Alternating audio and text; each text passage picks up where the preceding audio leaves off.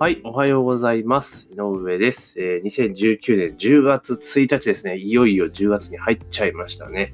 えー、今年も残り3ヶ月というところで、ついに消費税が10%になってしまいました。えー、今日からですね、まあいろいろポイント関係でなんだかんだあるんですけど、多分現場は超大混乱じゃないのかなというふうに思っております。で、今日は何のことについて話そうかなっていうところなんですが、まあ消費税かなと思ったんですけど、ちょっとね、最低賃金の話をね、ちょっとしていこうかなと思ってます。今日から、え、引き上げになるわけですね。最低賃金っていうのがね、わっと10月から引き上げになるんですけど、ついにですね、もう東京と神奈川、最低賃金が1000円を超えたというような状況なんですよね。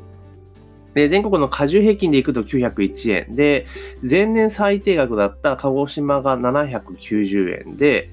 で、他の、えー、14県かな？っていうところと、まあ、九州とか東北が多いんですけれども、まあ、ざっくり、えー、なんだ、700円台のところかな？と同じになったというところですね。で、東京との差ですよね。その、だから一番低いところ、鹿児島との差はで、月収で行くとざっくり3万5千円くらい変わって、年収で42万8千円の差になるというところなんですけど、まあ、この、ね、その地域地域の物価によってですね、やっぱり、あの、賃金差が出てくるっていうのもわかるんですけど、でも言うてそんなに物価に差があるんかなって思うんですよね。もちろん東京とか高いなという印象はあるんですけど、だけどなんか普通に自炊とか、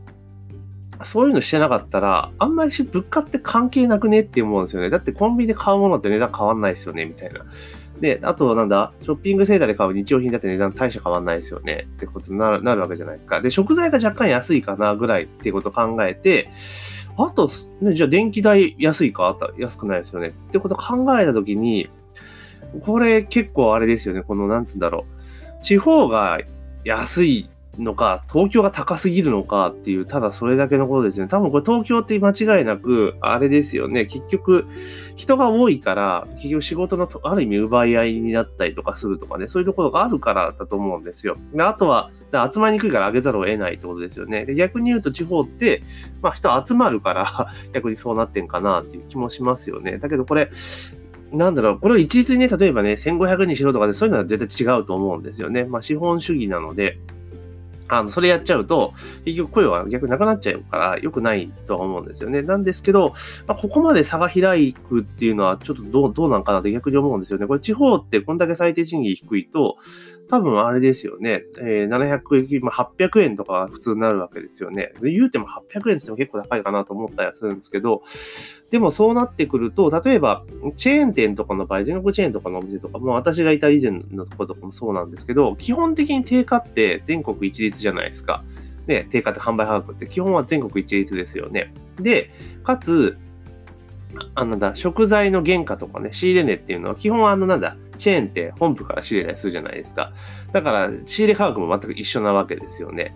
ってなってくるわけですよ。で、なった時に、もちろん、地方よりも東京の方が客数多くて売り上げ高いから、高は取れるにしても、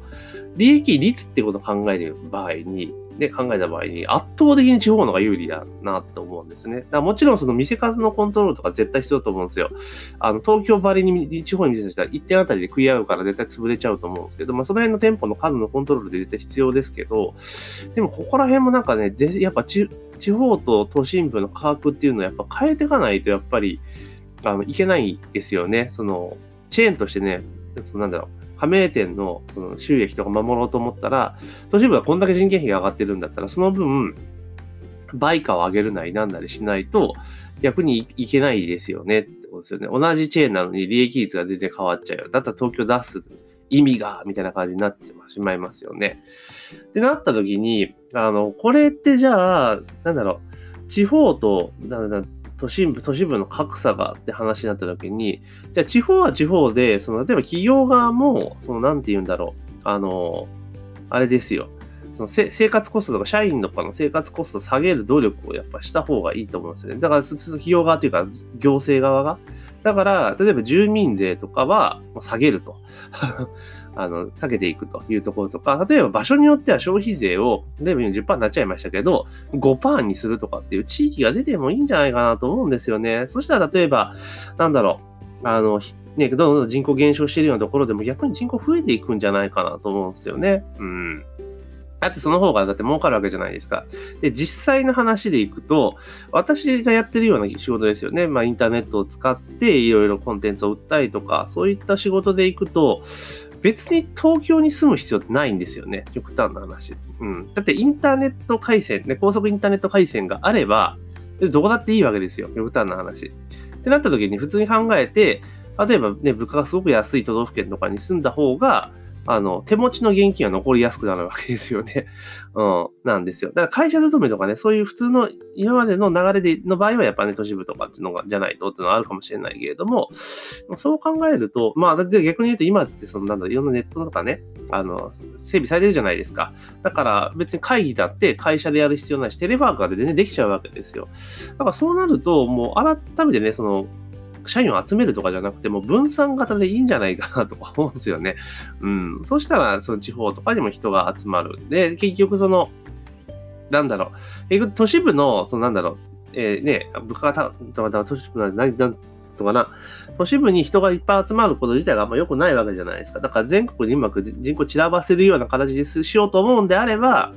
やっぱその地方に住むメリットっていうことをもどんどんどん訴求していかないと、やっぱダメっすよねっていうところですよね。ダメっすよねっていう。そうしていかないと、地方はどんどんどん人口減っていくばっかりじゃないですか。だからやっぱ減税ですよね。え地方、だから減税とか、あとはその、なんだろう、お金を配るとかでも逆にいいと思うんですよ。とにかく生活しやすいみたいな。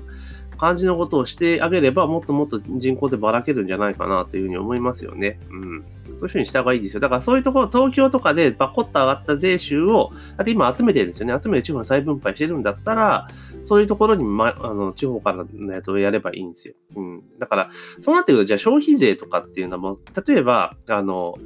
10%, 10じゃなくて、税消費税で集めたお金っていうのを、もう基本的に全部地方が使えるようにしたいんですよね、自由に。で、税率設定も地方ができるようにしたらいいんですよ。うん。5%とかね。そしたら絶対、例えば最初はね、税収下がるにしても5%っていうのが分かれば、その、その年には5%ですよって言ったら、絶対集まるじゃないですか、人。ね、間違いなく集まりますよね。だってその方が、だって5%も、ね、安くなるわけですよ。で、したら逆に言うと税収って間違いなく増えるんだろうな。で、人、人が増えるから、みたいな、いうことになると思うんですよね。でもまあ、それでね、結構人口が増えて経済が回れば、じゃあ全国回ることしましょうか、みたいなことができると思うんですけどね。だから、なんだろう。もちろん、その、公のね、仕事とかになってくると、その最低限インフラ守るとか、そういうところはちゃんとしなきゃいけないですけど、そうじゃないところはやっぱもうどんどんどん競争して自由度を高めていった方がいいと思うんですけどね。なんかどんどんどんどんこのままいくと、なんか全然ね、国もなんかお金ばっか取るだけでどうなんだ？みたいなところがあるので、もっともっと国もお金を使えばいいんじゃないかなっていう気がしますよね。結局だから国がお金使わないから経済停滞するんですよね。ぶっちゃけた話。だって国がどんどんどんどんその公共事業とか投資をバンバンしていけば、ね、で、その人で、その働いてる人たちにお金が回るわけじゃないですか。で、その人たちがお金が結構、所得が増えれば、使うわけですよね。そうすると、市中にお金が流れ始めて、市中の売り上げ上がるから、給料上がりますよね。って感じになるんですよね。だから、公共事業とか、そのなんだろう、インフラ整備とかって結構景気を良くするのですごく重要なんですよね。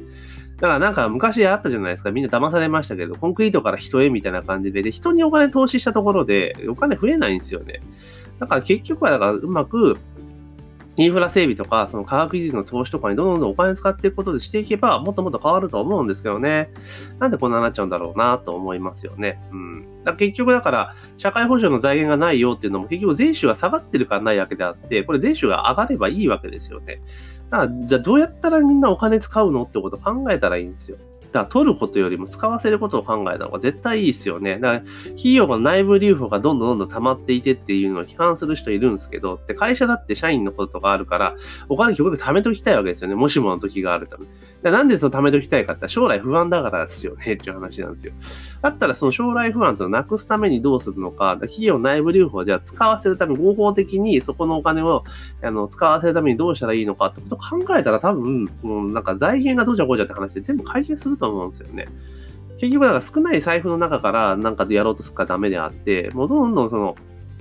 な何でもそうじゃないですか。事業をでかくするときって借金してでも事業をでかくするわけじゃないですか。だから別に国の借金とか別にそんな気にしなくてもいいんじゃないかなと思いますけどね。まあ、これでちょっと消費税が上がって、ちょっと話はあっち行っちゃいこっち行っちゃいしますけど、消費税が上がってどうなるかですよね。まあ、景気が悪くなるわけですから、多分。で、1年後ぐらいにちょっと、オリンピック終わった後ぐらいかなり危険って言われてますけれども、まあ、その後どうするかですよね。別に上げたもの下げちゃいけないって決まりはないので、まあ、一律ね、えー、5%の軽減税率やりますとか、あとまた一気に景気が変わったりすると思うんで、まあその辺は政治家さんのね、何倍どころかなと思いますよね。まあしょうもないことしてる政治家多いですけど、まあそこら辺しっかりやっていただけたらいいかなというふうに思っております。というわけでですね、今日は、えー、10月1日、いよいよ入りました消費税が、えー、上がったりとかなんだかんだする中で、まあ最低賃金のところに着目してちょっと私なりが思ったことをお話をさせていただきました。で、えー、もう東京1000円超えて絶対商売できんじゃねえかみたいなところであると思うんですけど、まあそんなお話をさせていただきました。で、毎日ですね、ポッドキャストは、えー、平日はですね、極力8時までに配信しようと頑張っておりますので、ぜひ、えー、ご購読登録もお願いいたします。あと、メールマガジンも配信しておりますので、えー、毎日18時30分、最新の Web マーケティングに関するお話をしております。もしよかったらそちらもご購読をお願いいたします。というわけで、え、10月1日のポッドキャストは以上になります。今日も一日頑張っていきましょう。